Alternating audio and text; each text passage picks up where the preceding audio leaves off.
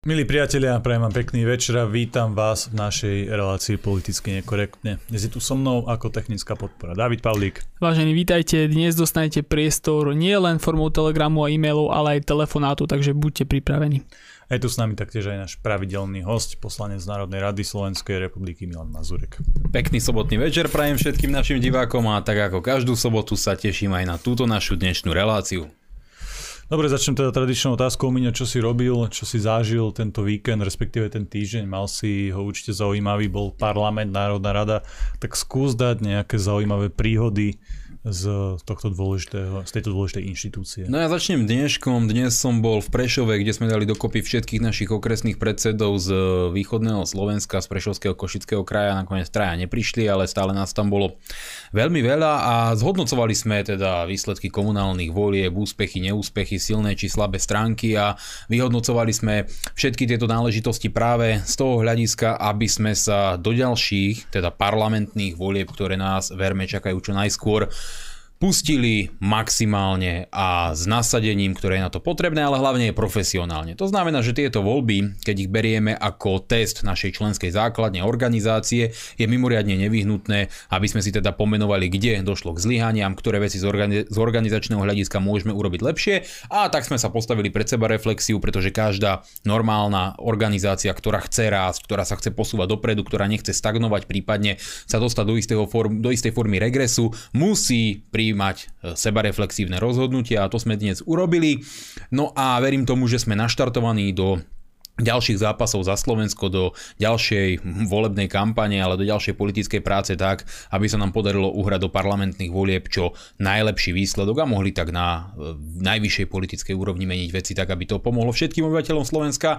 No a keď sa pýtaš na ten parlament, tak to boli riadne zážitky. Začal ten týždeň v podstate, teda tá schôdza obnovená po tých káblových hackerských incidentoch e, poslancov Oľano, ktorým môžeme veriť, nemusíme, mne to príde príliš pritiahnuté za vlasy, ale rešpektujem aj to, že uh, že personálny substrát uh, Oľano je schopný všetkého a technológia v Národnej rade je na dosť zlej úrovni.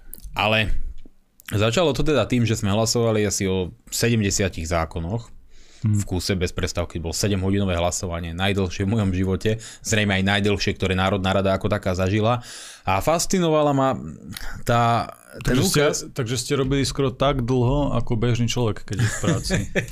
Hele, no, no už keď ide všetky tie čísielka, všetky tie hlasy, všetky tie, predstavte si to zákon, do toho pozmenujúce návrhy, v tých pozmenujúcich návrhoch navrhli niektoré body na osobitné hlasovanie, teraz hlasujeme o treťom a piatom bode pozmen- druhého pozmenujúceho návrhu poslanca toho a toho že už po hodine na to pozeráte, už sa vám točí v hlave, ale idete, idete, idete, odhlasovali sme Aspoň to. ste tam tá dobrá partia, ten dobrý kolektív v tom parlamente. Odhlasovali sme si to teda, ale fascinuje ma jedna vec. Vláda má menšinu. Ona nemá v parlamente dosť poslancov na to, aby si mala čo i len presadiť jeden jediný no, zákon. oficiálne nie, no. No malo by to tak byť. Tá parlamentná matematika by ich teda mala ale blokovať. Tým a, a teda je jediná jednoduchá mechanika, ako to môžeme úplne zrušiť a to je, že všetci vyťahneme karty v opozícii a e, tá vláda nepresadí nič. Ale to sa nedá, lebo Saska proste jeden zákon, no to dobré, tam to podporíme a druhý nie. No a tak to dopadlo, že asi 70 zákonov prešlo a asi 3 neprešli, len z dôvodu tej obštrukcie. A prešli aj niektoré naozaj e, veľké chuťovky, ako napríklad e, tá tie vodovody zadarmo do osád, lebo veď prečo by si mali niektorí naši zvýhodnení spoluobčania platiť za vodu, keď to môžu dostať zadarmo z daní tých, ktorí tie dane platia a za tú vodu si tiež platia. To je taká normálna, že uh, neviem, dúhová spravodlivosť, tak tomu teraz hovoríme, lebo teraz je to in, teraz akurát prebieha festival veľký v Bratislave duhový. A uh, prešla novela toho šialenca z progresívneho Slovenska Valášeka, ktorý navrhuje porušiť busty, pamätníky a názvy ulic po predstaviteľoch alebo osobách, ktoré majú čokoľvek spoločné s e, prvým slovenským štátom, s prvou Slovenskou republikou. To znamená, ty si o tom točil video, mm. inak mimoriadne dobre.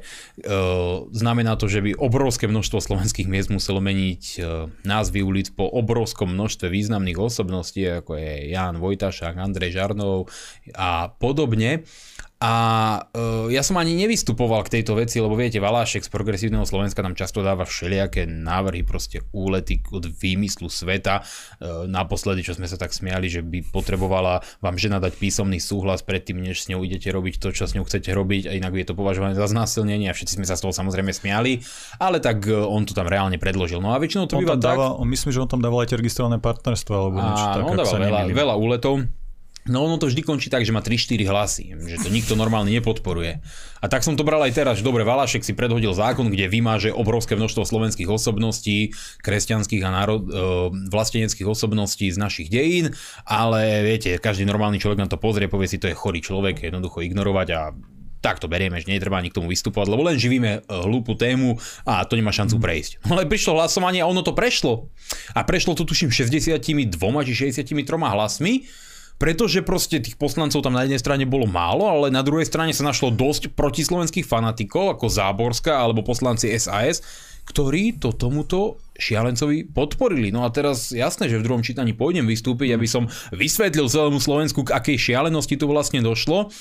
A ľudia si zaslúžia vedieť, že to progresívne Slovensko má úplne jednoznačnú agendu, ktorá je rovnaká ako agenda maoistov pri čínskej kultúrnej revolúcii. Lebo kto poznáte dejiny, aspoň zbežne, toho, ako vlastne v Číne zavádzali komunizmus, tak oni potrebovali zničiť všetko, čo malo spoločné niečo s bývalou kultúrou, s náboženstvom a tak ďalej. Tak rujnovali chrámy, ničili staré pamiatky, zvrhávali staré sochy, proste vymazávali tú pred v úvozovkách socialistickú minulosť a nastavovali už tie nové dejiny, dejiny, kedy už tá komunistická strana, ten maoistický duch bude riadiť tú spoločnosť. A oni robia presne to isté. Hmm. Oni normálne v tom istom maoistickom duchu idú vymazať naše slovenské dejiny.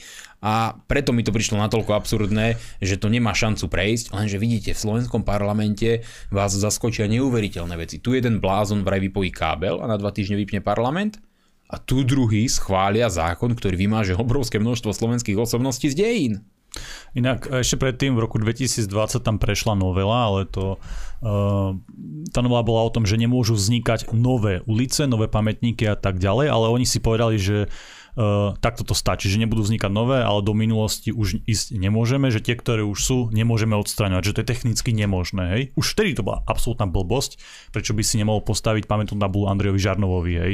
Podľa mňa fakt, že inšpiratívny, perfektný človek alebo profesorovi škulté týmu, ktorý si to fakt zaslúži. Ale OK, prešlo to takto No a teraz títo fanatici progresívni, oni to dotiahli do tej úplne že špičkovej technickej roviny, kedy budú musieť tisíce ľudí si meniť svoje dokumenty, pretože je to napríklad Vavro Šrobar, ktorý bol v Gotwaldovej vláde a to je inak akože e, idol týchto liberálov, ale oni si zase neuvedomujú, že on na, sklon, na sklonku života sa pridal k tým komunistom. A sú to ďalšie osobnosti, Janoš Esterházy má ulicu v Dunajskej strede, som zvedavý, čo na to povie miestna komunita uh, veľmi aktívnych a hrdých Maďarov, že ako, ako to budú príjmať túto informáciu.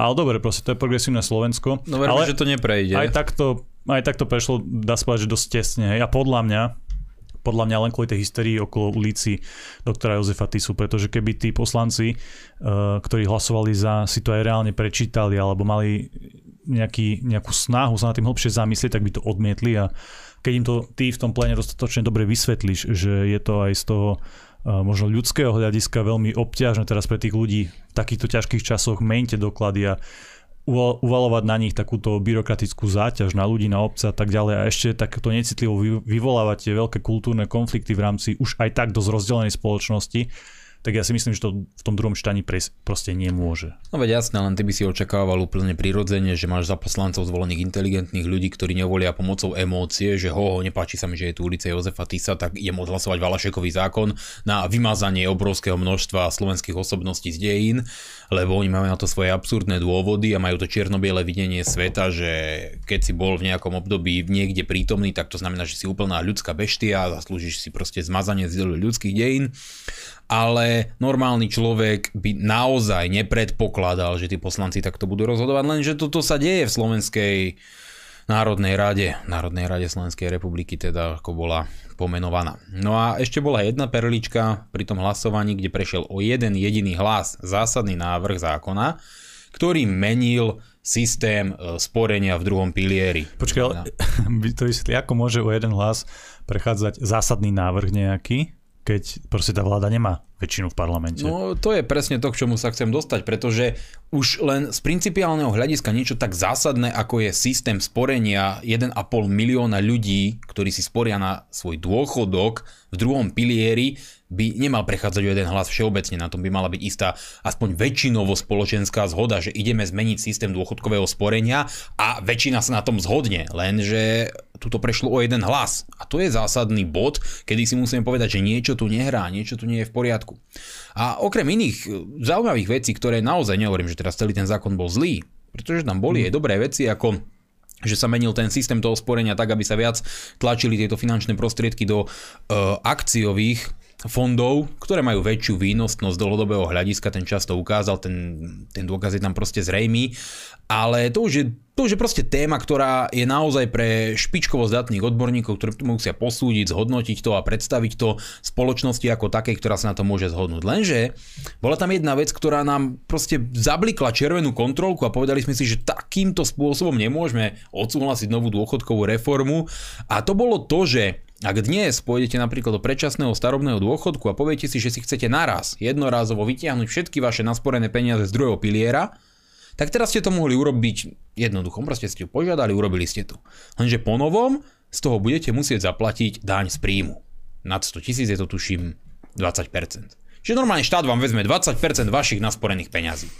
A pre normálneho človeka nepredstaviteľná vec, samozrejme ale pre poslancov Národnej rady očividne lážo plážo, ako sa hovorí. A prešlo to z jediného dôvodu, že za to hlasovali štyria kotlebovci. Keby len jeden jediný z nich, z tých štyroch, ktorí to odhlasovali, uh, nehlasoval, tak to už neprejde. Buď by bola Národná rada, lebo by bola teda Národná rada neuznášania schopná. My, ako opozícia, sme si tá skutočná opozícia, tá, ktorá nehlasuje za Matovičové a Kolárové e, super bomby, ako je táto dôchodková reforma.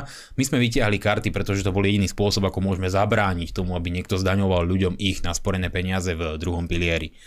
A stačilo, že ešte jeden poslanec vyťahne tú kartu. Z okolností tam bol ešte poslanec Klus, ktorý povedal, že on to nepodporil, že on sa zdržal, ale nechal tam tú kartu. Mm. Tým pádom bolo 76, ešte raz, 76 prítomných poslancov, z čoho 74 za to zahlasovalo. 74 poslancov rozhodlo o zdaňovaní dôchodkov na Slovensku. Fantázia, no nie? V úvodzovkách. A keby ktokoľvek z tých kotlebovcov, z tých štyroch, ktorí sa prezentovali a hlasovali vedome za, ako za super vec, keby ktokoľvek z nich nehlasoval, teda vytiahli tú kartu, tak by tá Národná rada bola zablokovaná a toto svinstvo by neprešlo. Bohužiaľ stálo sa to. A o to viac ma potom fascinuje, keď e, zase teraz protestujú proti tej vláde a zase dávajú, že ak tá vláda musí skončiť, aká je tá vláda hrozná. No tá vláda by skončila, keby nepodporovali v parlamente, ale idú na to svojinským spôsobom. Ja neviem, e, nevidím im do hlavy, ani sa s nimi moc nebavím, lebo to je proste ako házať hrách o stenu len aby to ľudia vedeli, lebo toto sú fakty, toto sú fakty, ktoré si ľudia zaslúžia vedieť a týka sa práve Kotlebovcov a Tarabovcov, ktorí to jednoducho už normálne pri takýchto zásadných veciach hrajú s koalíciou. Ja viem, že môže niekto prísť a povedať, že v tom zákone bolo kopec dobrých vecí, vedia, ja to ani nepopieram. A, a určite ja sa nebudem teraz štilizovať do majstra sveta odborníka na všetko, vrátanie dôchodkového systému a teraz aj druhého piliera a akciových trhoch a podobne. To, to v žiadnom prípade, na to je Veronika Remišová, to ja sa do takýchto vecí neštilizujem, len uh, príde mi ako elementárna vec, že keď vidím, že v tom zákone je niečo, čo je naozaj zlé a keby to bolo, že dobré, tak asi hmm. polka parlamentu s tým nemá tak zásadný problém a nie sú tam úplne všetci sprostí, hej. Ani v tej opozícii, keď si to vláda veľmi praje tak videli sme, že to zdaňovanie dôchodkov nám nepríde ako dobré riešenie. Keď celý život sporíš a potom sa rozhodneš, že no dobre, ja to nechcem vyplácať eh, po častiach, mám na to svoj dôvod, chcem, aby mi to vyplatili naraz, sú to moje peniaze, no tak štát ti z nich nemá prečo ukradnúť či už 15 alebo 20%, prečo by to mal robiť? Ako, eh, mne to príde už, už svinstvo voči tým ľuďom, tak ja som to podporiť nemohol a práve preto sme chceli ten parlament zablokovať jeden jediný hlas. Či už ten Klus, alebo tí štyria géniovia, ktorí to podporili, s radou Kotlebovcov. Je to ich slobodná voľba, ale ja som z toho sklamaný. Inak veľa ľudí na to dáva tie otázky a ja to hovorím na rovinu, že uh, tá strana musela dopadnúť tak, ako dopadnúť. To proste sa to muselo takto oddeliť, pretože aj keby som tam z nejakých dôvodov ešte doteraz zostal, tak toto ja by som nemohol urobiť. Aj tak by som musel nakoniec odísť, lebo ja by som toto nerobil, aby som toho Matoviča nedokázal takto podporovať. Proste to je proti mojim hodnotám a z hodov okolností pol hodinu pred tým hlasovaním videli Beluského, ako vyšiel z traktu predsedu Národnej rady, kde sa dostanete, len ak vás tam predseda Národnej rady pozve, to je Boris Kolár, a ako bolo to tesne pred tým hlasovaním, neviem, nechcem konšpirovať, možno to má niečo spoločné, bola to reforma z ministra Krajňaka, ktorý je od mhm. Borisa Kolára, možno to nemá niečo spoločné, je to de facto jedno.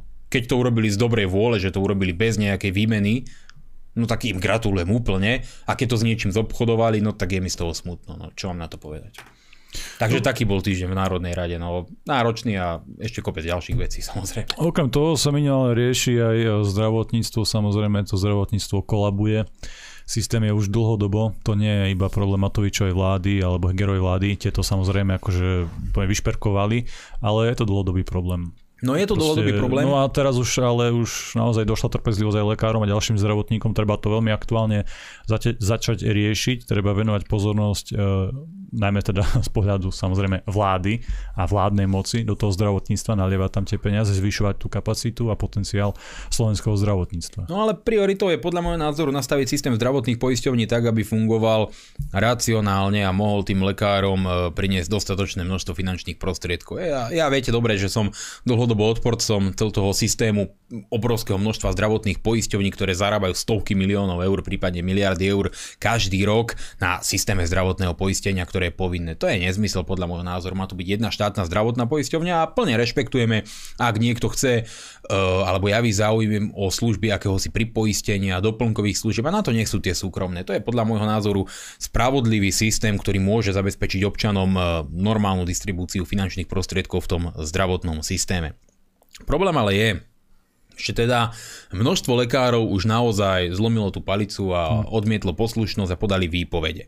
Tá výpovedná lehota im končí 1. decembra, kedy teda 2200 lekárov približne, podľa toho čo hovoria, nenastúpia už ďalej do práce, no pretože ich pracovný pomer skončil. To bude znamenať v podstate to, že nám úplne skolabuje predovšetkým urgentná zdravotná starostlivosť. To je hádam tá najdôležitejšia, lebo keď prídete k nejakému úrazu alebo sa deje niečo úplne závažné, to je to miesto prvého kontaktu, kde vždy potrebujete nejakého toho lekára na urgente. Ja som k tomu vystúpil, pretože v Národnej rade sme otvorili mimoriadnú schôdzu aj s hlasmi poslancov SAS a Smerodina, ktorí sa odprezentovali a odsúhlasili ten program, teda umožnili mm-hmm. o tom rokovať. A v tej v rámci toho programu tej mimoriadnej schôdze bolo také uznesenie, na ktorom sa zhodla celá opozícia, ktoré žiadalo túto vládu, aby sa dohodla s lekármi, aby našla priechod. Jednoducho Predovšetkým, a povedzme si to na rovinu, žiadala Matoviča, aby podnikol tie konkrétne kroky, ktoré lekári žiadajú, alebo aby našiel nejakú priechodnú verziu. Chápem jednej veci, že keď som vystúpil, tak bolo aj kopec negatívnych reakcií, že za lekárov nemá zmysel bojovať, to je hlúposť, oni nás všetkých očkovali povinne, oni nám nutili rúška a tak ďalej. Pozrite, ja som sa tiež nahádal s mnohými lekármi a odsudzoval som konanie mnohých lekárov, ktorí na nás tlačili povinné opatrenia, ktorí presadzovali lockdowny, ktorí ma nútili nosiť rúško. Lenže e, tu teraz vôbec nezáleží na tom, ako vy máte nejakú afinitu, nejaké naladenie teraz ku konkrétnemu lekárovi. A Podstatné je... Je to dosť také, prepáčte, do toho skáčem, je to dosť také individuálne, pretože ja som počas tejto blbej éry nemal nikdy takúto skúsenosť s lekárom. Nemal som takú skúsenosť ani na pošte, ani, ani v banke, ale mal som takúto skúsenosť s niekoľkými uh, predávačkami a predávačmi. To znamená, že teraz akože vykašľam sa na všetkých predávačov alebo na ich podmienky, aké nie, majú v práci? Ja, ja, Asi nie. Teda. Ja, ja, ja hovorím, že chápem niektoré uh, názory tých ľudí, lebo majú zlú skúsenosť. Dobre, v poriadku, veď uh, to je niečo, čo aj ja som zažil negatívnu skúsenosť, ale zažil som aj kopec uh, normálnych, čestných a rozumných lekárov.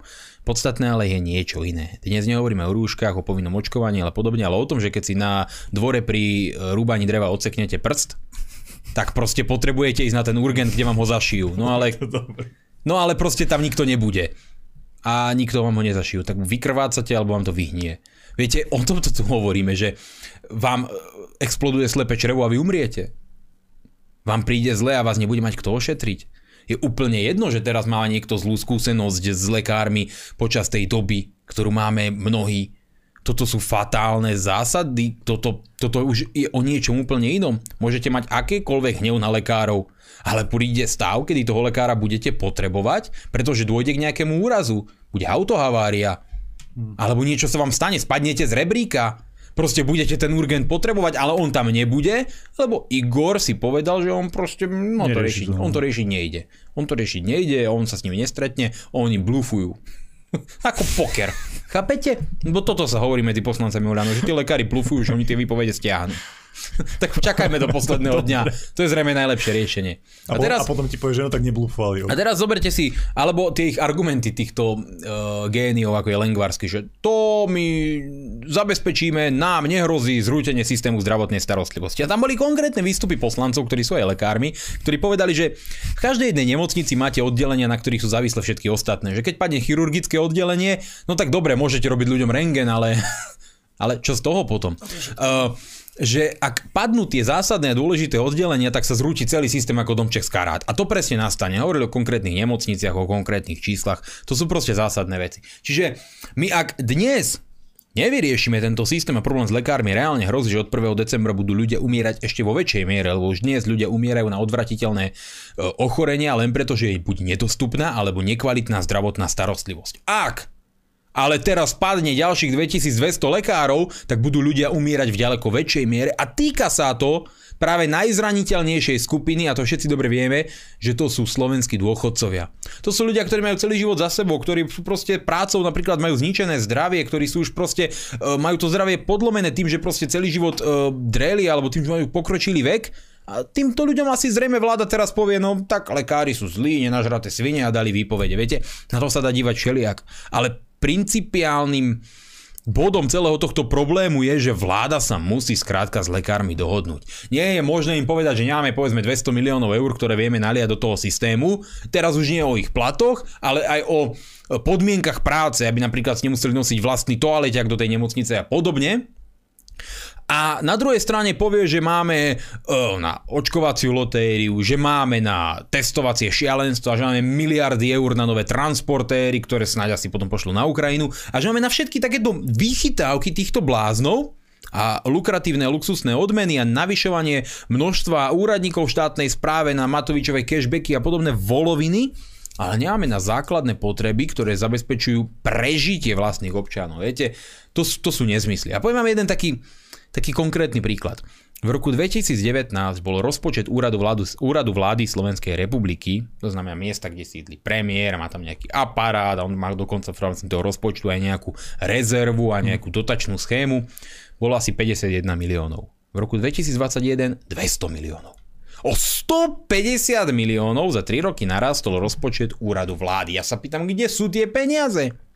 A vieme dobre, že to bolo v tej dobe, kedy bol Matovič premiérom a prelial si z toho rozpočtu obrovskú časť k sebe, aby mohol o tom rozhodovať osobne a ro- hrať sa na Santa Clausa. No a vieme dobre, ako to dopadlo. A to je obrovský problém. A tu máte napríklad 150 miliónov, ktoré viete teraz Hegerovi zobrať a no keď ich už neminul, čo je tiež možné, a dať ich do tohto systému.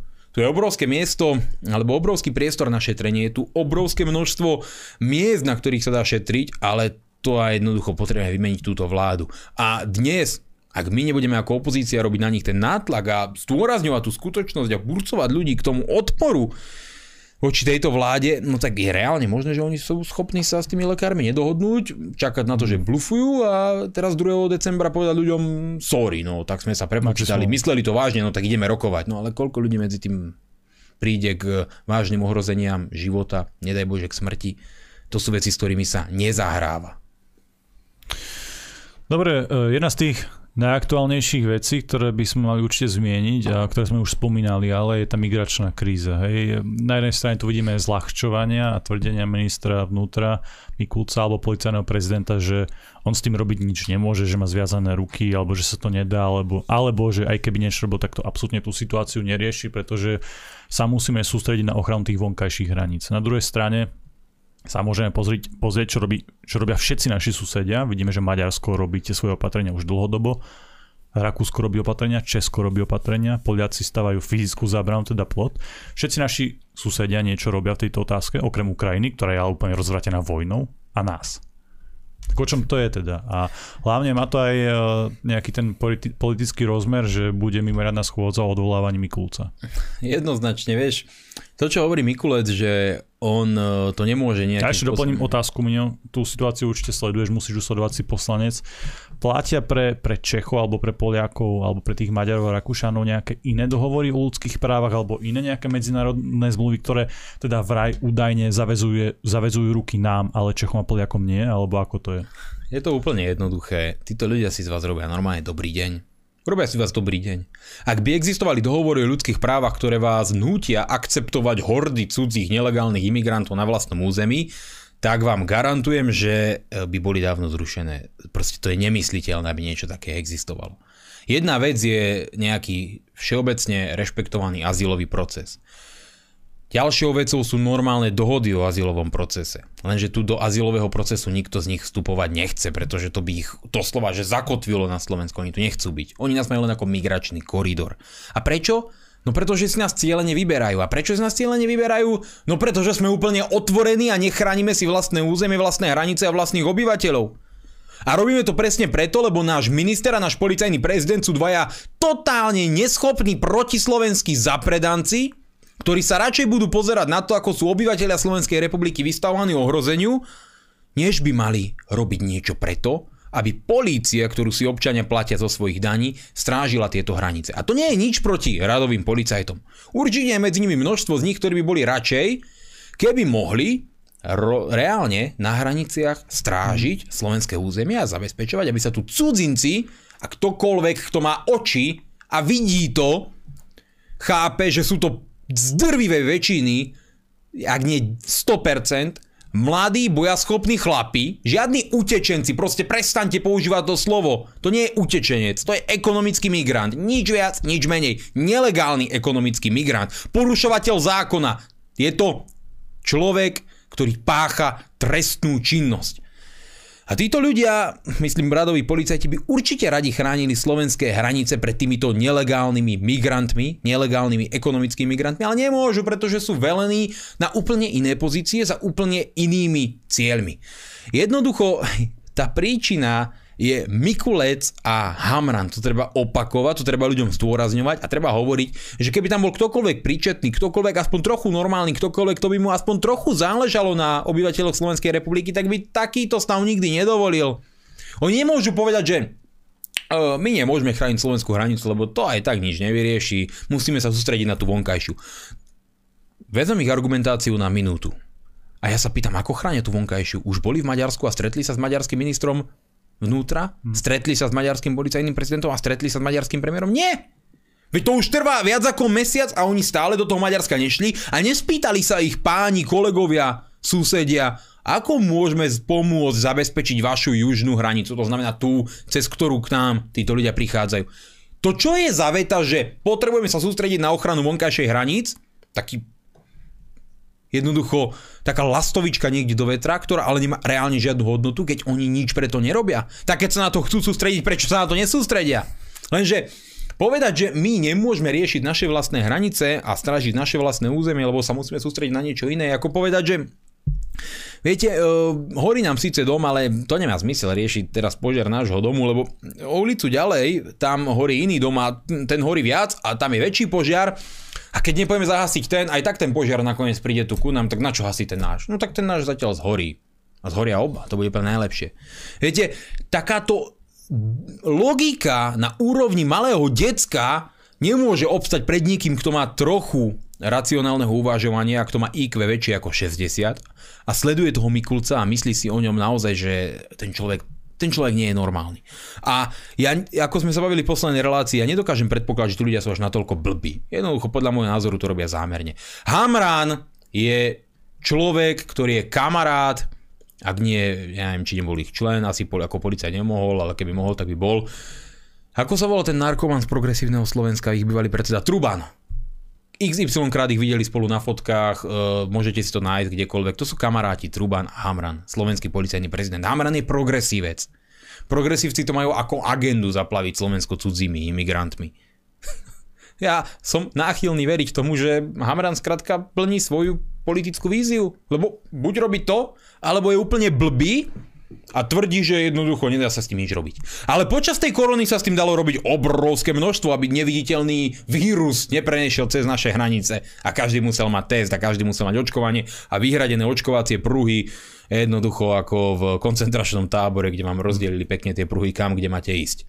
To je nepredstaviteľná vec a takto proste šľapať po ľudskej dôstojnosti a klamať ľuďom do očí je nepriateľné. Preto sme samozrejme ako opozícia spojili ruky pre to spoločné dobro a navrhli sme odvolanie Romana Mikulca. Je to jednoducho jediné, čo môžeme urobiť na to, aby sme vytvorili dostatočný nátlak a ak je v, v Národnej rade dostatok poslancov, ktorí sú naozaj opozícia, tak Roman Mikulec jednoducho musí byť odvolaný, pretože tá opozícia tam má de facto väčšinu.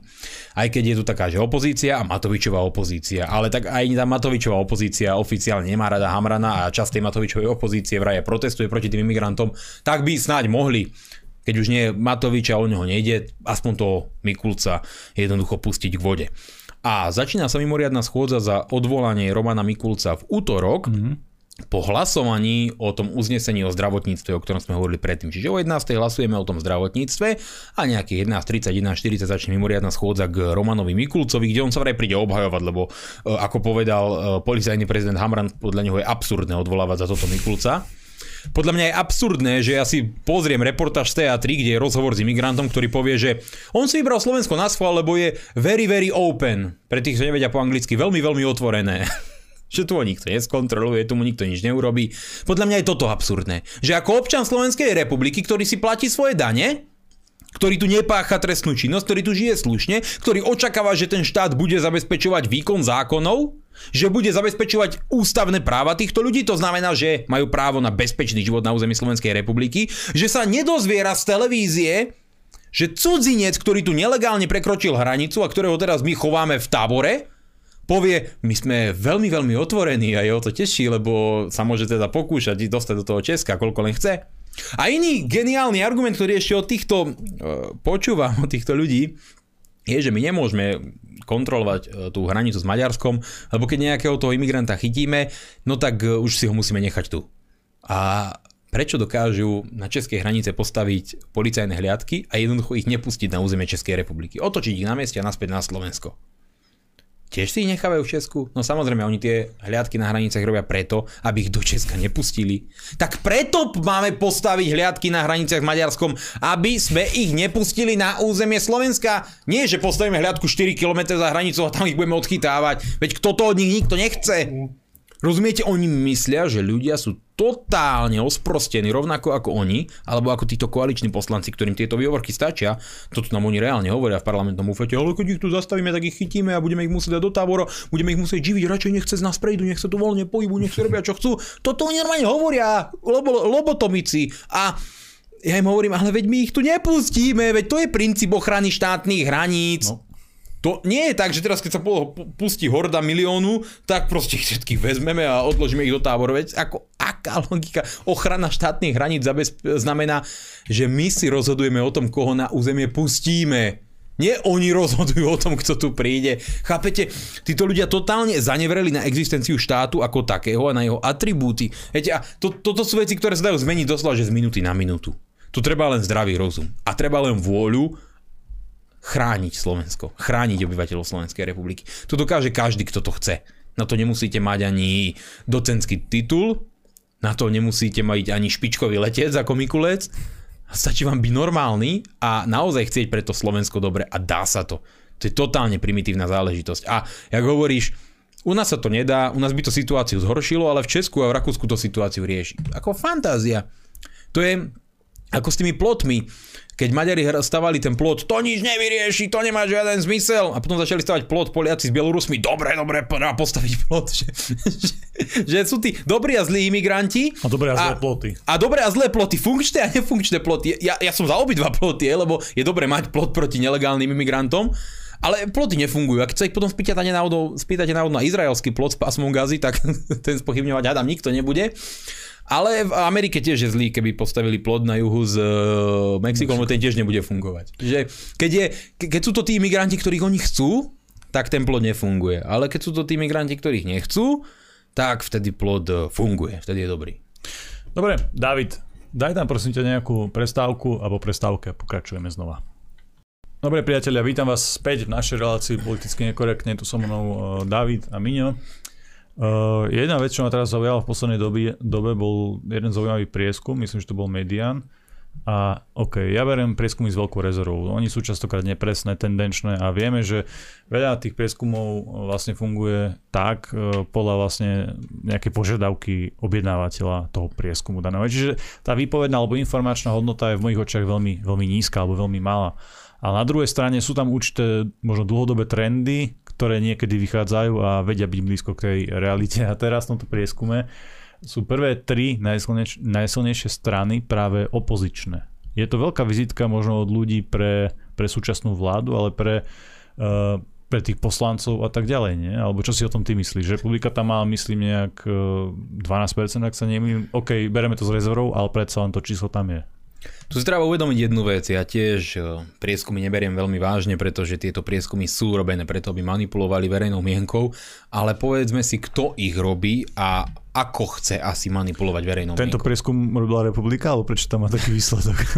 čo tam ide? E, tieto prieskumy sú cieľene robené tak, aby skutočne opozičné a vlastenecké strany boli utláčané čo najviac a najviac do úzadia. Hovoria o tom prieskumy vo všeobecnosti.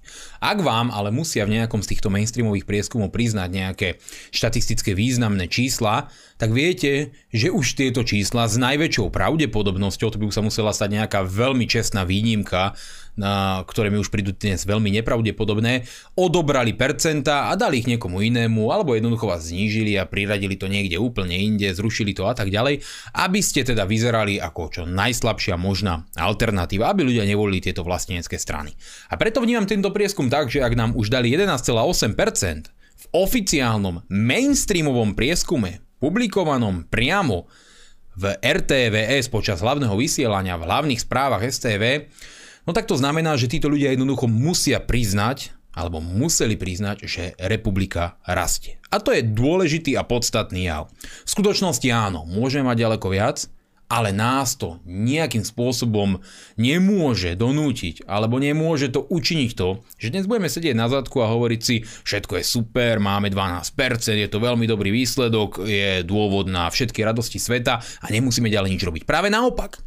My musíme každý tento prieskum vnímať s maximálnou pokorou, aj napriek tomu, že nám tie čísla v týchto prieskumoch rastú a odzrkadľujú naozaj tvrdú snahu, ktorú republika robí, či už v Národnej rade, alebo všade inde, preto aby sme ukázali ľuďom, že je tu stále zmysluplná alternatíva pre riadenie štátu a že tento Matovičov chaos môže nahradiť profesionalita, kultúra a zmysluplná spolupráca opozície. Podstatné pre ľudí však je niečo ďalšie tomto prieskume sa objavujú, tak ako v mnohých iných prieskumoch, množstva malých strán, ktoré sa hlásia k národným myšlienkam, ktoré nedosahujú tú potrebnú 5% hranicu, ale dosahujú 2-3%, niekedy 4% pri niektorých číslach. A viete, že voľba týchto strán je vždy otázkou. Je vždy jednoducho rizikom, pretože nikdy nemáte istotu, že sa práve táto strana dostane do Národnej rady. Možno áno, ale možno nie. Čo však máte na istotu, je, že republika v Národnej rade bude. To už jednoducho títo mainstreamoví klauni nemôžu poprieť. Ja teda chcem zdôrazniť tú podstatnú vec, ktorú som hovoril aj v minulej relácii, a to je, že ak chceme, aby tento marazmus a táto Matovičová diktatúra skončila a aby vládu chaosu, vládu rozvratu, vládu anarchie nahradila vláda zodpovedná, Vláda, ktorá bude naozaj obhajovať záujmy obyvateľov Slovenskej republiky a nedovolili tu ani diktát Bruselu, ani zo Slovenska neurobiť totálnu americkú kolóniu, ako to urobila táto vláda, tak je prakticky nevyhnutné, aby všetci ľudia dnes odvrátili pozornosť od nejakých malých rozdielov a hlasovali za republiku. Ak máte vlastenecké presvedčenie, ak chcete, aby tento marazmus konečne padol, jednoducho musíte hlasovať za republiku, pretože dnes iná možnosť, zmysluplná možnosť nie je. Blížia sa parlamentné voľby, môžu byť kľudne o rok. Ten čas behne veľmi rýchlo, o chvíľku sú tu Vianoce a nevieme ako. Bude sa rozhodovať o osude Slovenska. Už tu máme americké vojska. Prehlbuje sa absolútna podmanenosť Slovenskej republiky voči Bruselu. Vláda tu zaviedla totalitné opatrenia, pošlapala ľudské práva a hnutie republika stabilne a aktívne vždy proti všetkým týmto svinstvám bojovalo. Vy viete, že sme pevný, jasný a principiálny hlas slobody, občianských a ľudských práv každého jednotlivca, že sme tí, ktorí povedia jasne, že štát má k svojim občanom pristupovať zmysluplne a férovo, že nemá rozhadovať peniaze na nezmysly, ako bolo celospoločenské testovanie, že štát nesmie pošliapavať ľudské práva, že štát nesmie brať občanom slobodu slova, ale naopak túto slobodu musí chrániť a že sme tí, ktorí hovoria, že štát nesmie odozdávať ďalšie kompetencie Bruselu, ale naopak musí si svoje kompetencie z Bruselu vziať späť, aby mohol o osude obyvateľov Slovenskej republiky rozhodovať on. Aby vláda Slovenskej republiky bola tá, ktorá tu má hlas hlas a nie je nejaká transpozícia európskych smerníc. A práve z toho dôvodu, keď si občania uvedomujú tieto jednoznačné fakty, ktoré sme dokázali konkrétnymi hlasovaniami, ktoré sme dokázali množstvom tých protestov, ktoré sme dokázali všetkými našimi aktivitami a celým tým našim životným politickým príbehom, je dnes nevyhnutné, aby každý, ak má aj napríklad malé výhrady voči republike, pochopil vážnosť situácie a uvedomil si, že radšej než voliť stranu, ktorá v prieskumoch napríklad ani nie je a môže mať 2 či 3%, možno 1% a ten môj hlas prepadne. A práve tieto hlasy budú chýbať vlasteneckým silám na to, aby mohli zachrániť Slovensko, aby tu nevládli progresívci, saskári a iní totalitne zmýšľajúci protislovenskí fanatici, je nevyhnutné voliť republiku. Chápem, naozaj chápem, že môžete mať nejaké výhrady, že ten Mazurek strašne kričí, ten pastušek možno má zlý účes alebo niečo podobné. veľký, Áno, slanatý. môžete mať nejaké výhrady voči republike, ale keď je tu strana, o ktorej viete, že principiálne stojí za všetkými týmito zásadnými hodnotami, že nedovolí zavedenie digitálnej totality, o ktoré sa snaží nie jeden blázon a celé to jeho kolegium na Svetovom ekonomickom fóre, že nikdy nedovolí, aby občania prišli o právo na hotovosť, ktorú zavedieme do ústavy, že bude brániť slobodu slova a že zruší všetky tieto totalitné zákony, ktoré tu boli prijaté, tak o čom chceme diskutovať. Chceme hazardovať a voliť tieto malé ministraničky, alebo chceme ísť naozaj na istotu. A ak aj máme malé výhrady voči možno nejakým personám v republike, alebo voči možno malým programovým detailom, nie je dôležité dnes preklenúť tieto rozdiely a poučiť sa zo všetkých volieb. Uvedomme si, že minulé voľby, ja to tu hovorím stále, viac ako okolo 7% to mohlo byť národných hlasov, ktoré prepadli mimo parlament. sns mala cez 3%, Harabin mal okolo 3%. A keď si zrátate ďalšie subjekty, asi 7% prepadlo. Keby tieto vlastenecké hlasy neprepadli kvôli egam ich lídrov, Matovič by nemusel mať ústavnú väčšinu a neurobil by ani možno tretinu tých svinstiev, ktoré na Slovensku napáchal. A vy, Máte dnes historickú možnosť poučiť sa z tých volieb a pozrieť sa, čo robia liberáli v týchto komunálnych voľbách. Pospájali sa do neuveriteľných koalícií. 11-12 stran za jedným kandidátom. Bolo im úplne jedno. KDH, Progresívne Slovensko, SAS, hodnoty nehrali žiadnu rolu. Dôležité bolo to, že chcú, aby ten ich kandidát úspel v súboji s nejakým vlasteneckým, prípadne opozičným kandidátom. A je len na nás, ak už viete, že s tými lídrami sa nedá zmysluplne rozprávať, ja to viem zodpovedne povedať, áno, nedá sa s niektorými rozprávať, každý chce byť predseda, každý si myslí, že je osvietený natoľko, že on je ten, ktorý ten národ zachráni, tak treba hrať na istotu. Viete, že je tu strana, ktorá naozaj v tom parlamente bude. Viete, že vás bude zastupovať. Vidíte, ako naši poslanci vystupujú. Vidíte, ako hlasujú. Nehlasujeme s Matovičom. To prizvukujem. Nehlasujeme a nedržíme Matoviča. Stabilne Robíme všetko preto, aby táto vláda padla. Stabilne obhajujeme ľudské práva a ich slobody, stabilne bojujeme za to, aby občania Slovenskej republiky cítili, že sú doma slobodní a že tu ich ľudské práva majú význam a majú hodnotu a majú tú svoju váhu. Aby život a práva obyvateľov Slovenskej republiky bol na Slovensku na prvom mieste. Preto naozaj, aj vzhľadom na tento prieskum, keď vidíme, že máme 12% ako republika a ďalších povedzme 8% vlasteneckých hlasov, ktoré existujú sú mimo parlamentu, tak sa pýtam, čo je lepšie. Mať v parlamente republiku s 12% alebo republiku povedzme s 20%. Viete, toto sú veci, ktoré môžu rozhodnúť o osude Slovenska. Ak tie hlasy prepadnú, Slovensko sa môže vybrať strašnou cestou. Môže rozhodovať pár tisícov hlasov o tom, či budeme mať vlasteneckú alebo ultraslniečkárskú liberálnu progresívnu vládu. Spomente si na progresívne Slovensko, ktoré dostalo 6,96%, koľko im chýbalo? Tisíc hlasov alebo tak nejak, aby boli v parlamente. Takéto malé cifry z pozície celého Slovenska môžu zavážiť. Preto naozaj voči, voči všetkým našim divákom s plnou pokorou, ak aj mňa možno nemáte nejakým spôsobom radi, tak kružkujte iných kandidátov Hnutia republika. Ale naozaj dnes nie je čas sa hrať na žabomyšie spory. Dnes nie je čas si vytýkať malých cherností a nezmysly. Dnes je čas zachrániť Slovensko. Parlamentné voľby sa blížia. Nevolte tieto malé mini projekty, nevolte rôznych facebookových revolucionárov, ktorí sa tu zrazu objavili, ale poďte na istotu, pretože ja budem hrozne, a hovorím to s plnou vážnosťou, hrozne trpieť a bude mi to hrozne ľúto, keď si tu sadnem po parlamentných voľbách a budem zhodnocovať, že táto strana zahodila 4%, táto strana zahodila 3%, táto strana zobrala 1% a tak spolu budeme nariekať, keď budú titulovať pani Biháriovu za ministerku vnútra. A ja sa toho nechcem dožiť, lebo zase bezmocnosť 4 roky v parlamente s progresívnou vládou, to je niečo, čomu dnes vieme zabrániť, ak sa zjednotíme pod jednou a najsilnejšou vlajkovou loďou národnej vlasteneckej scény, ktorou bez pochyby, bez debát jednoznačne je hnutie republika.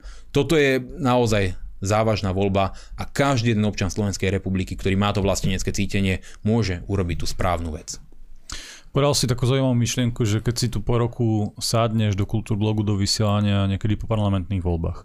Rok je ešte dlhá doba a sú dve také e, vlastne možnosti, že prečo sa to nestane. Jedna vec je, že vláda, táto vláda chce prijať nejaké ďalšie novely, ktoré chcú blokovať, rušiť dezinformačné, konšpiračné weby a tak ďalej. To znamená, že my možno rok vôbec žiadne vysielanie robiť nebudeme, lebo je veľká šanca, že takýto uletený psycho návrh môže byť prijatý a uvedený do praxe. To reálne hrozí v tom zložení, ktoré tam je. A druhá vec je, že systém ide konkrétne aj po nás v kultúrblogu, chcú nás dať dole, sme pre nich nejakí extrémisti a tak ďalej. Čiže to sú dve možnosti, prečo a tá pravdepodobnosť je naozaj vysoká, prečo tá tvoja predstava možno nebude realita. Ale skús teraz približiť, my tu dookola vyplakávame o tom, že ako nás stíhajú, ako nás systém chce dole, ale skús nám približiť to obmedzovanie slobody slova, ktoré bude v podobe blokácie tých akože nepohodlných, zlých, dezinfo, imperialistických západných webov a neviem čo ešte, aké blbosti. No tak e, ako sme hovorili, tá maoistická revolúcia ide v plnom prúde a vláda si uvedomila, že ten zákon, ktorý dala predtým je zlý, je jednoducho protiústavný a že má problém, ale vzhľadom na to, že neviem, neviem ako sa bránili tie jednotlivé subjekty, ktoré boli týmto spôsobom vypnuté, či dali tú žalobu podnet na ústavný hmm. súd, nemám tejto informácie, ale ak ju dajú, tak budú mať problém, pretože táto vláda teraz schválila novú nový návrh zákona, ktorý ešte nie je v parlamente, bude asi na novembrovej schôzi, ktorá začína 28. novembra a ktorý zavádza naspäť ten inštitút blokovania, ale rozširuje ho. Za prvé, budú potrebovať súhlas súdu. Toto teraz nepotrebovali, ale viete, slovenskí sudcovia, nesnívajte. Tí dám dajú súhlas aj na to, že vám odoberú nejakú obličku, keď to bude nutné. Ako mám ja skúsenosť a to ma mrzí voči všetkým naozaj čestným sudcom. Fakt dúfam, že raz na nejakého natrafím a budem na procese mať takého. Ale oni už nenavrhujú len rušenie webov, blokovanie, ale aj rušenie profilov na sociálnych sieťach. A viete, na úrovni Bruselu bola prijatá tzv. legislatíva, ktorú nazývajú DCA, Digital Services Act. A tento zákon o digitálnych službách umožňuje Bruselu, ktorý to teraz preniesol kompetenčne zatiaľ na tie národné štáty, prikazovať veľkým sociálnym sieťam ako Facebook, Twitter, e, Google, YouTube a tak ďalej, aby zmazali konkrétne profily, stránky, aby mazali alebo cenzurovali určité názory. A dnes vieme, že vypukol škandál, vzhľadom na to, že sa to objavilo z Twitteru, po tom, čo ho ten Musk prebral, že vláda Spojených štátov veľmi aktívne zasahovala do týchto sociálnych sietí a žiadala blokovanie konkrétnych názorov, bez ohľadu na to, či boli alebo neboli pravdivé. Ešte donedávna vás Facebook blokoval alebo vám znižoval dosah na vašich príspevkoch, keď ste povedali, že nie je preukázané, že očkovacie látky proti tomu covidu zni- nemajú žiaden vplyv na prenos toho ochorenia. Lebo oni, viete, argumentovali, že očkovať sa musíte, lebo keď sa zaočkujete, tak je nižšia šanca, že to šírite. To bolo vycúcané z prsta. To bolo klamstvo. Ale Facebook a Twitter dokonca vás za to banoval, YouTube za to banoval videa a kanály, keď ste toto povedali, že to nie je ničím dokázané. Vieme. A dnes je, a, ale dnes je fakt, že to nebolo ničím dokázané, že pravdu mali tí, ako ja, ktorí boli označovaní za konšpirátorov a bláznov, hoaxerov, ktorí tvrdili, že celoplošné povinné očkovanie je hlúposť a nemôžu to voči ľuďom e, nariadovať, pretože to nemá ten efekt, o ktorom oni hovoria a že je to proste nedokázaná lož. Dnes je to fakt. A tak sa dnes zžíme s tým, čo vlastne vláda navrhuje. Ak by oni toto navrhli a vyblokovali vám weby, zrušili vám jednoducho váš, pre niekoho aj formu podnikania, pre niekoho proste zárobkovú činnosť, pre niekoho jednoducho len profil na sociálnej sieti, ktorý si buduje celé roky a o pol roka by sa ukázalo, že vlastne vy ste neboli dezinformátor, ale ten, ktorý šíril pravdu voči dezinformátorom, ktorí ale mali v rukách moc. Vo finále teda nerozhoduje to, či vy máte alebo nemáte pravdu, ale či máte v rukách moc. A prečo toto robia, prečo túto cenzúru zavádzajú? Ja vám poviem konkrétny príklad. Porovnajte si Rusko a USA. V Rusku je veľmi tvrdé, tvrdo trestané šírenie nejakých homosexuálnych názorov. Hej. Ako neviem, že tam nie sú homosexuáli, alebo že nežijú nejak, alebo niečo. Ale proste propaganda a tak ďalej šíriť nejaké tie homosexuálne názory je veľmi tvrdo trestané.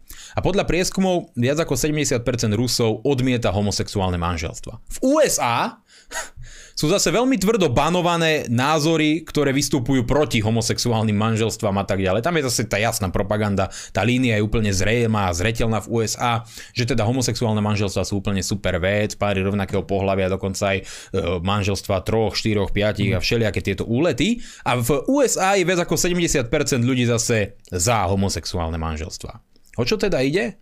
Ak scenzurujete jeden názor, spoločnosť nemá čas ho do hĺbky riešiť a berie ho ako samozrejmosť. Cenzúra funguje. Cenzúra funguje. Keď je v Rusku cenzurovaná homosexuálna propaganda, ľudia nejak e, homosexuálne manželstva neriešia. Ale keď je v USA cenzurovaná, sú cenzurované názory konzervatívne, tie sociálne siete vás skrátka vybanujú, zrušia, zmažú, voči týmto šialencom, No tak jednoducho dochádza k tomu, že väčšina spoločnosti má jasný progresívny názor. A už to vidíte aj tu na Slovensku. Čo si dovolil robiť dráčik? Vydať vyjadrenie, že existujú len dve pohľavia, ne? Mm. A čo robia? Už s nimi zrušilo spoluprácu Lego a ďalšie firmy. A oni to veľmi dobre vedia, akú ekonomickú moc majú. Nejde ani o tých ľudí, o tých progresívcoch, však tí progresívci nemajú deti, oni to berú ako ekologickú záťaž, alebo e, to strkajú do miest, kde sa dieťa urobiť nedá. A títo ľudia skrátka nemajú dôvod kupovať hračky.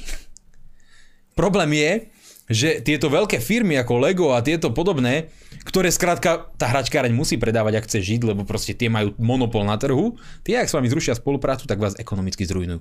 A oni tieto svoje ekonomické nástroje, tieto korporácie globálne využívajú na to, aby pretlačili tú konkrétnu agendu. Čiže a to hovoríme zase o tých národných stranách a tom, aká je tu perspektíva. Vy viete, aký má postoj hnutie republika. Nie len, že budeme hlasovať proti tomu zákonu, tvrdo proti nemu budeme vystupovať, tvrdo budem argumentovať za slobodu slova a slobodu slova aj na internete, pretože títo cenzúry chápu, že internet je vec, ktorú potrebujú cenzurovať na to, aby mohli zavádať túto svoju chorú, choromyselnú, zvrátenú totalitu. Slobodný internet im vôbec nepasuje do ich predstav.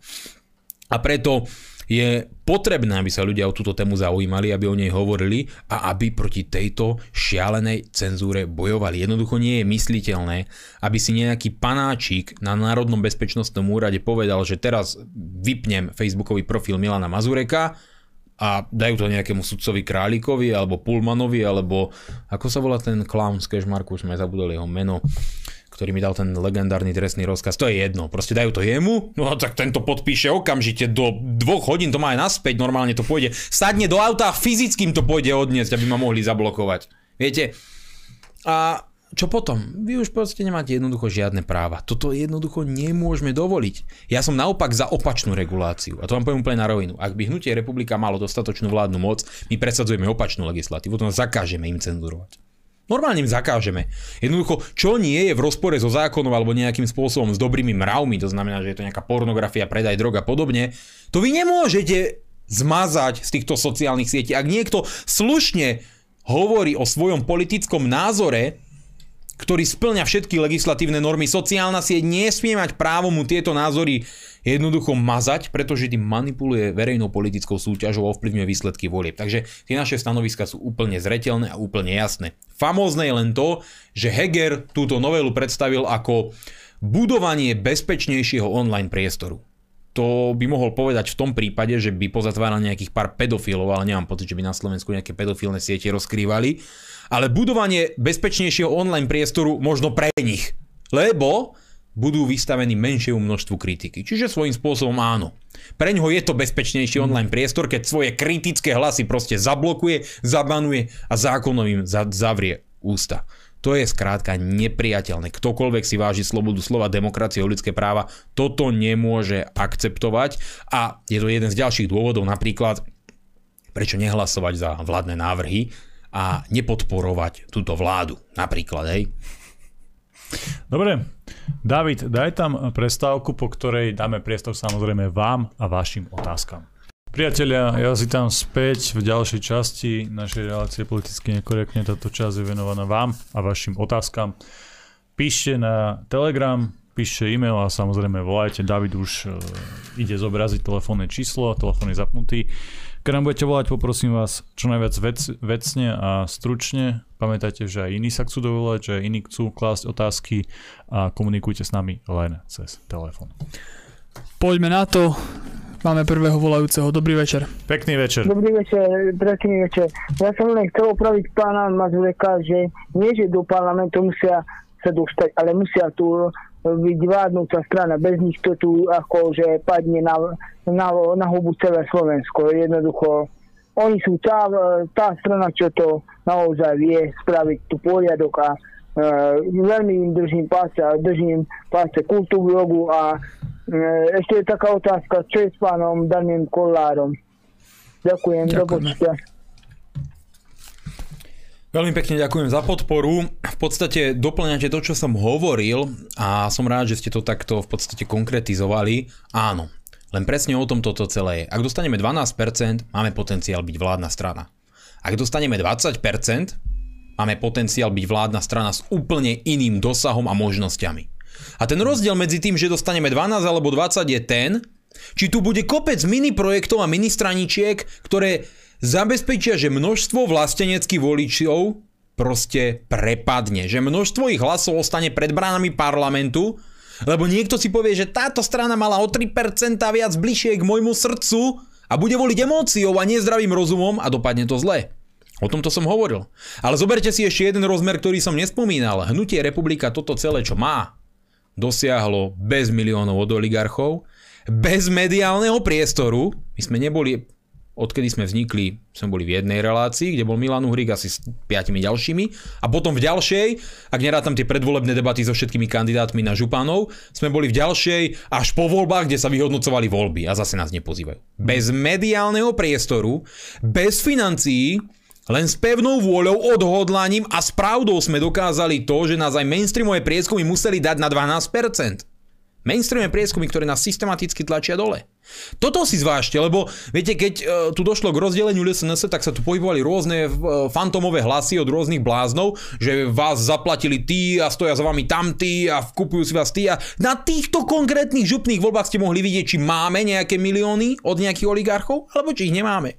Na týchto voľbách ste mohli vidieť, či za nami naozaj stoja nejaké super drastické finančné skupiny reptiliáni a židovské obce a e, drakoniáni a neviem ešte aké iné super proste konšpiračné teórie teórie som počul, alebo boli proste blbosti, ktoré šírili ľudia, ktorí jednoducho nevedeli republike odpustiť tú jednu vec, ktorú vám neodpustí nikto, a to je úspech. Lenže pre mňa ten úspech nemá význam preto, aby ja som bol úspešný. Ja chcem, aby bolo úspešné Slovensko a chcem, aby mohol môj syn vyrástať v normálnom štáte, ktorý mu títo psychopati, ktorí sú v súčasnosti pri moci, berú. A preto si tu deriem jazyk preto to tu opakujem, preto si ničím nervy v parlamente, pretože chcem, aby to Slovensko mohlo naozaj napredovať a preto je nesmierne dôležité, aby ste volili republiku. Poďme na ďalšieho volajúceho, nech sa vám páči. Pekný večer, máte priestor. Dobrý večer, zdravím z Polskej diálnice. E, troška k tomu, čo Miňo hovoril, buďme realisti, proste doteraz ste sa nespojili, tými menšími stranami 1-2% ani sa nespojíte, ako hovorí, každý chce byť vedúci, ale keď budú voľby, to je jedno, či predčasné alebo riadne. Ja si myslím, že jediný, kto môže zachrániť Slovensko a nikdy nebolo zachrániť Slovensko tak ako teraz, v tejto dobe, že by ste mali vy, republika, smer a všetci vyzývať tých nevoličov, že proste to budú oni na vine, a podľa mňa budú na vine, pretože liberálni a títo slovenskárskí nacisti pôjdu do jedného voliť a ten zvyšok nevytrhne to, lebo sa to porozdeľuje. Proste vyzývať pred voľbami masívne, poďte zachrániť republiku, poďte voliť, voľte republiku, voľte ja neviem koho, ale poďte do tých volieb. Pretože fakt, tak ako to je teraz rozdelené, tak bohužiaľ to matematika nepustí. Áno, možno, že keby ide len 20% voličov, zrazu má republika 18-20%. Ja neviem, len taký typ, že proste pred voľbami tých nevoličov, kľudne ich obvinite, lebo oni budú na vine. Že republika ide tam, kde je a proste, že nebude lepšie tak len toľko som chcel. Ďakujem pekne a Ďakujeme, ďakujem pekne, majte sa. Veľmi pekne ďakujem, pozdravujem na Polskú diálnicu. Určite máte pravdu a budeme to zdôrazňovať. Jednoducho, súčasťou tej našej dlhodobej stratégie bude, keď sa to bude blížiť, apelovanie na svedomie ľudí, ktorí tvrdia, že voľby nič nezmenia. Pretože presne v Bratislave vidíte príklad toho, ako voľby dokážu veľa zmeniť. V Bratislave bola volebná účasť 33 alebo 35%. Progresívci po tej vražde v teplárni sa zmobilizovali spôsobom, ktorý tu nemá obdobu a zvalcovali to. Zvalcovali to, prevalcovali všetkých ostatných a pozrite, ako to tam vyzerá. Ako v dúhovej verzii Severnej Kórei. Strašne. A na tomto vidíte, že ak voľby nemajú čo zmeniť, tak potom by to nemohlo takto dopadnúť v Bratislave práve naopak. Problémom je to, že väčšina ľudí si povedala, môj hlas nič nezmení, ale tí, ktorí majú tie najhoršie úmysly so Slovenskom, tí si povedali, ten môj hlas je dôležitý. Na svedomie národa budeme jednoznačne apelovať a budeme to robiť aj teraz v nadchádzajúcom referende, ktoré je ohlásené 21. januára, pretože darmo my budeme hovoriť, že musí sa niečo na Slovensku zmeniť. Darmo budeme nadávať na vládu.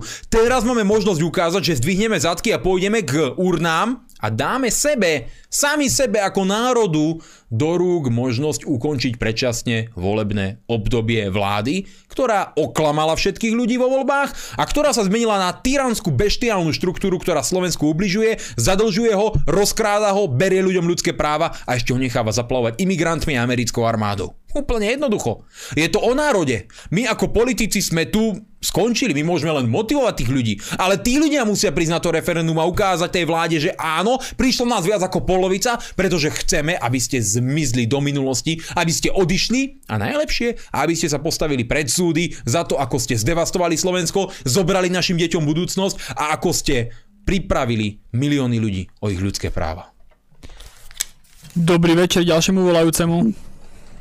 Dobrý večer, Miriam z Rimavskej soboty. Pán poslanec, ja vám opäť vyjadrujem veľkú podporu a sľubujem vám, že vás e, pôjdem určite voliť.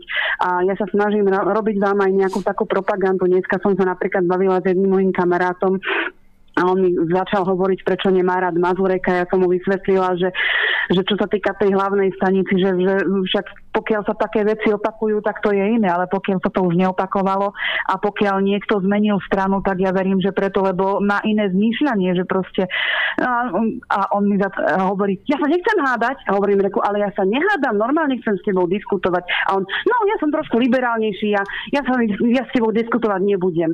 A o tomto sú tí ľudia, že proste aj tá Lívia v tých vašich videách to dobre vystihla, keď povedala, že oni nevedia, prečo majú taký názor, aký majú. Oni s vami ne, ne, nebudú diskutovať, lebo sú prostí mnohí naozaj. Že.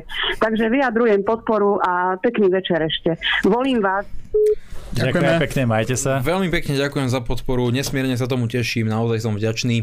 Áno, je tu časť ľudí, ktorí sú uh, zadubení, to, to bude vždy, to je proste časť, ktorú jednoducho nezmeníte, nevysvetlíte im to nejak, pretože nemajú záujem si tie veci uh, pozerať a jednoducho majú svoj, svoje videnie sveta. Ale potom je tu aj časť ľudí, ktorá pohrda touto vládou, ktorá je s touto vládou nespokojná, ktorá by aj chcela nejakú zmenu, ale je presvedčená o tom, že ich hlas nemá význam, ich hlas nič nezmení a radšej tie voľby odignorujú. A práve na tých musíme cieliť. To znamená tých, ktorí voliť nechodia, lebo majú nejaké presvedčenie, že aj tak to nemá zmysel. Ale naopak, zmysel to má. Pozrite sa na žehru, aký to má zmysel, keď je 100% na voličská účasť. Jednoducho, niekedy tí najjednoduchší ukážu aj tým racionálnejším, tým mysliacím, tým inteligentnejším, že proste v tej demokracii je úplne jedno, koľko titulov máte a uh, ako veľmi sa hrdíte tým, koľko vy vedomostí z politického života máte, keď tá masa rozhoduje. Počet. Počet je dôležitý v demokracii a to je celý zásadný problém. Ak zmobilizujeme ľudí do volieb, môže sa to podariť. Poďme na ďalšieho z vás. Dobrý večer, nech sa vám páči. Pekný večer, máte priestor. Dobrý večer, počujeme sa? Dovolte Áno, sa? počujeme sa. Chcel by som sa spýtať pána Mazureka, keď sa dostane do vlády, že či by eh, akože vylepšil eh, inšpektoráty práce, že keď zamestnávateľia okradajú zamestnancov, či by to nejako zjednodušil, vylepšil, či by dal provízie tým pracovníkom, aby boli lepšie motivovaní. A to je všetko asi. Ďakujeme. Dobre, ďakujem. Dovi.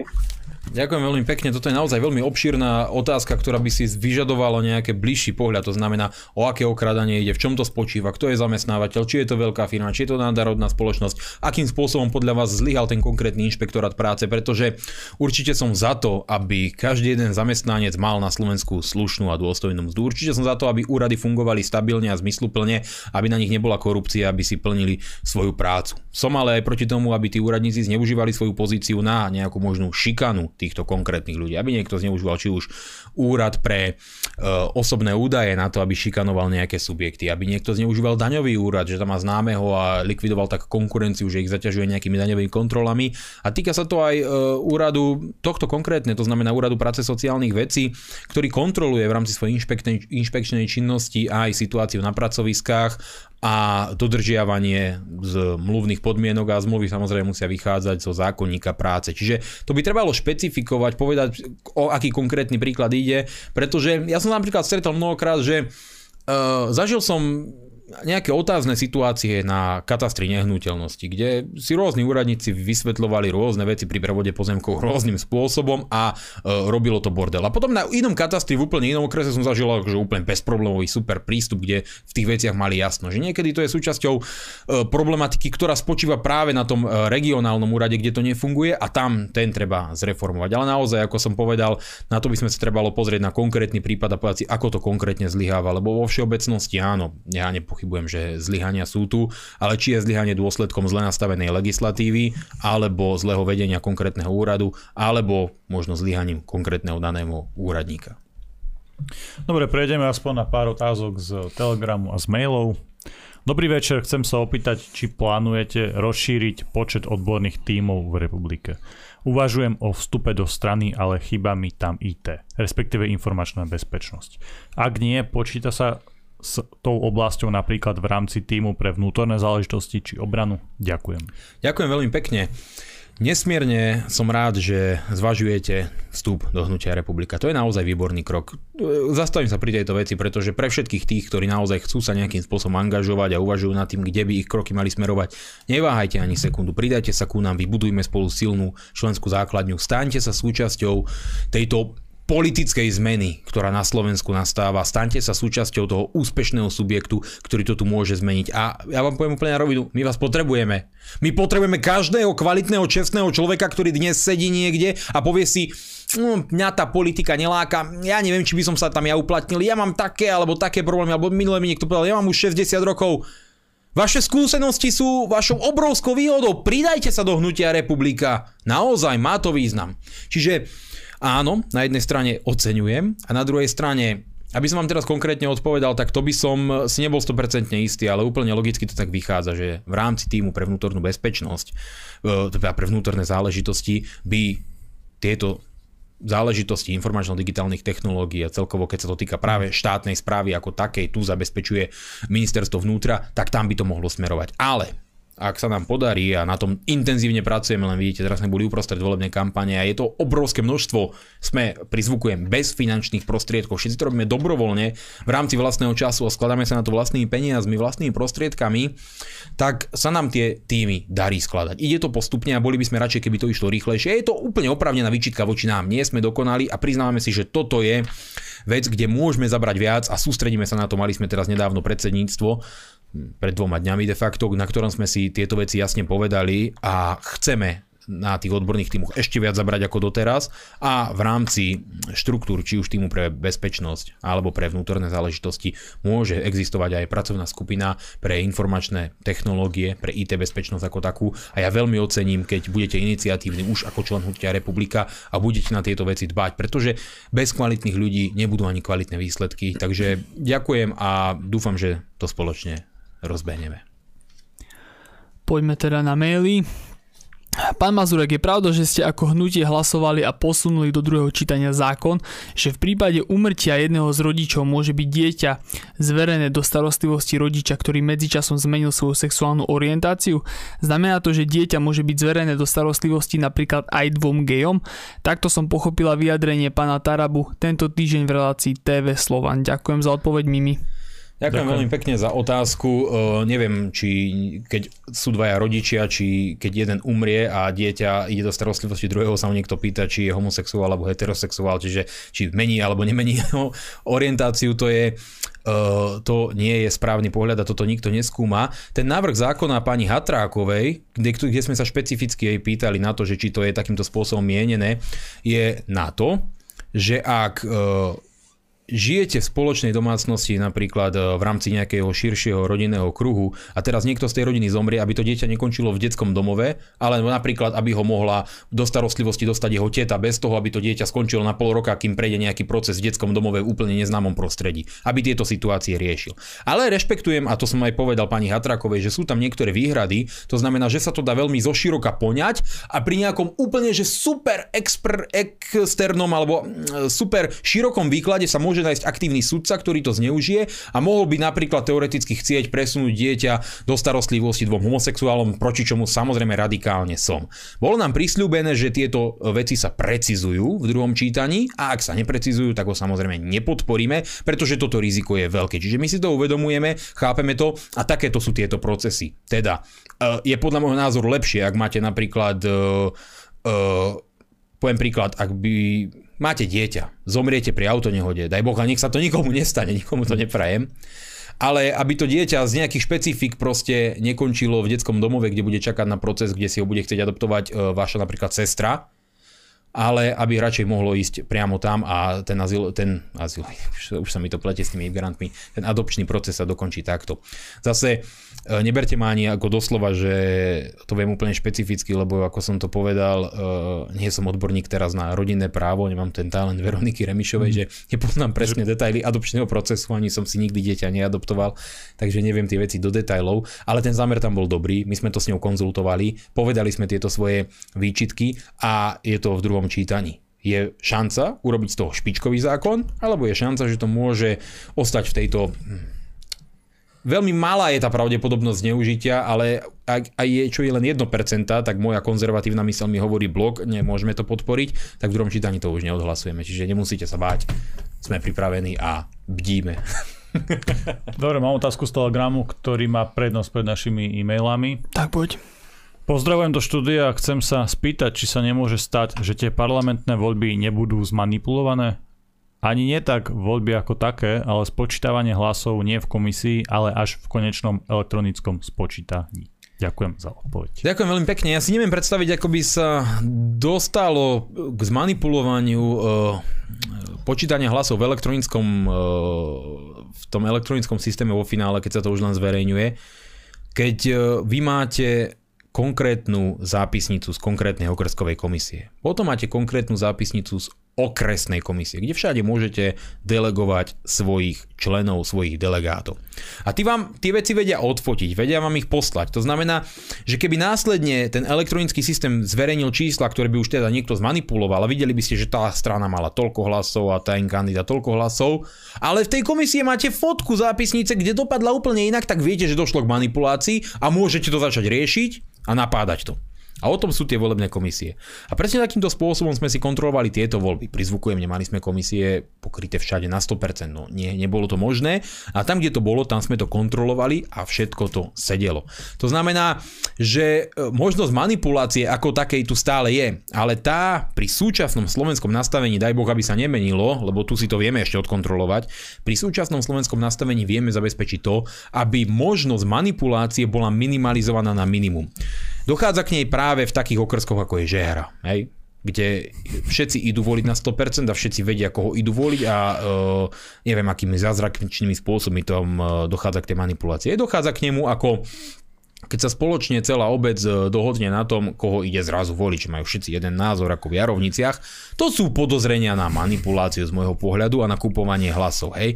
A tieto veci treba jednoznačne riešiť. Ale malovať toho čerta na stenu pri manipulácii, to by som až tak uh, veľmi v týchto veciach nevidel, ale je tu jedno, jeden veľký otáznik, a to je hlasovanie poštou, ktoré teraz e, prešlo Národnou radou, že môžu mm. ľudia hlasovať za prezidenta poštou. To je vždy veľmi otázne a keď sa pozriete na výsledky hlasovania poštou, tak e, tam to zvalcovali progresívci do Národnej rady. To je až desivé, ako Slováci z zahraničia údajne volili totálne ultraliberálne strany.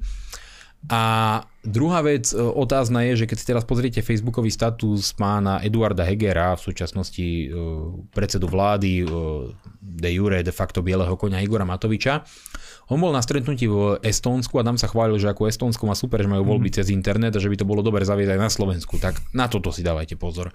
To vôbec nie je dobré, aby to na Slovensku zaviedli, vôbec. pretože s našou politickou kultúrou a s našimi mafiánskymi spôsobmi vedenia štátu by to mohlo dopadnúť katastrofálne a vtedy by mohlo dojsť k manipuláciám.